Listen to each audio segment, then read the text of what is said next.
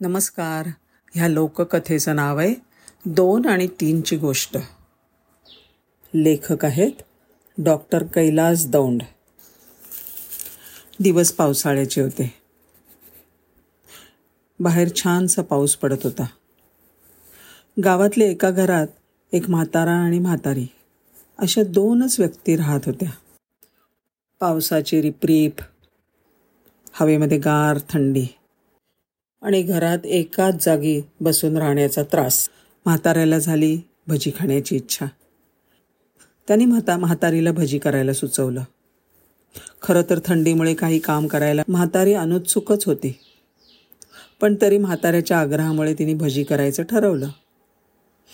बेसन पीठ शोधायला गेली तर तिच्या लक्षात आलं की पीठ अगदीच थोडं आहे. म्हाताऱ्याला सांगितलं एवढ्या कमी पिठात भजी तयार होणं शक्य नाही. म्हातारा म्हणाला अगं होतील तेवढे दोन चार का होईना कर. मग म्हातारीने चूल पेटवली कढई तापवून त्यात तेल सोडलं आणि ताटलीत तिखट मसाला घेऊन पीठ मळलं. काय होतील ती भजी तळायला सुरुवात केली. कशी बशी पाच भजी तयार झाली. भजी पाहून म्हाताऱ्याच्या तोंडाला सुटलं पाणी. आण बरं तशीच ताटली ती इकडे म्हाताऱ्याने हुकूम केला. पण म्हातारीने तसं करायला मनाई केली. ती म्हणाली सगळं काम मी केलं आहे आणि तुम्हाला अशीच सगळी भजी मी देणार नाही. मलासुद्धा त्यातली निम्मी खायची आहेत. मग दोन कोणी खायची आणि तीन कोणी खायची यावर वादंग सुरू झाला. शेवटी असं ठरलं की जो अगोदर बोलेल त्यांनी दोन भजी खायची आणि नंतर बोलेल त्यांनी तीन खायची. दोघंही शांत झाले. कुणीच कुणाशी बोलेना गरम असलेली भजी गारढोण झाली. तास दोन तास सरून गेले. म्हातारा आणि म्हातारी आपल्या जागी निश्चित पडून राहिले. कोण आधी बोलतंय याची वाट पाहायला लागले. आता शेजाऱ्यांना म्हातारा म्हातारीच्या घरातली शांतता बघून संशय आला. कोणीतरी दाराच्या फटीतनं डोकावून पाहिलं.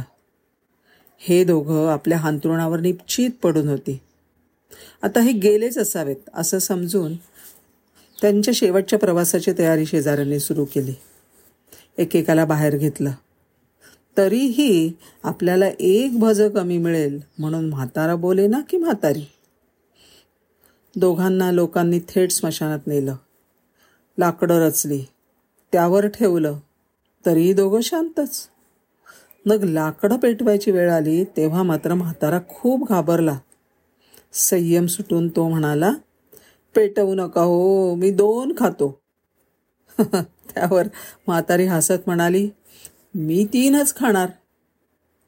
त्यांचा विषय होता भजांचा पण त्यांचं बोलणं ऐकून स्मशानात पोचवायला आलेल्या लोकांना वाटलं आपल्यापैकीच दोघा तिघांना खायचा यांचा विचार दिसतोय.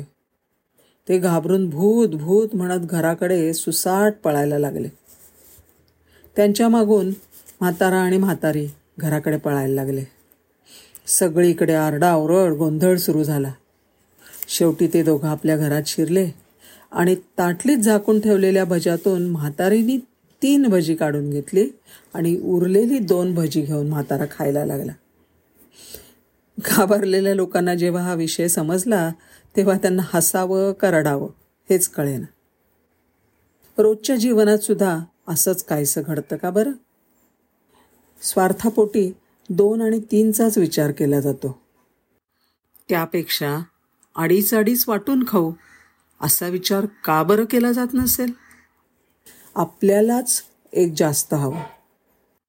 हा स्वार्थी विचार माणसा माणसांमधल्या संबंधांना पार बिघडवून टाकतो. हा फक्त भजांचा विषय नाही.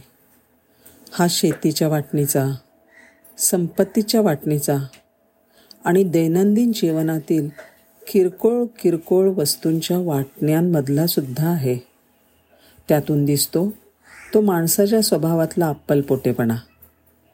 तेवढा टाळता आला की मग तयार केलेलं जमवलेलं आनंदाने खातासुद्धा येईल नाही का? धन्यवाद.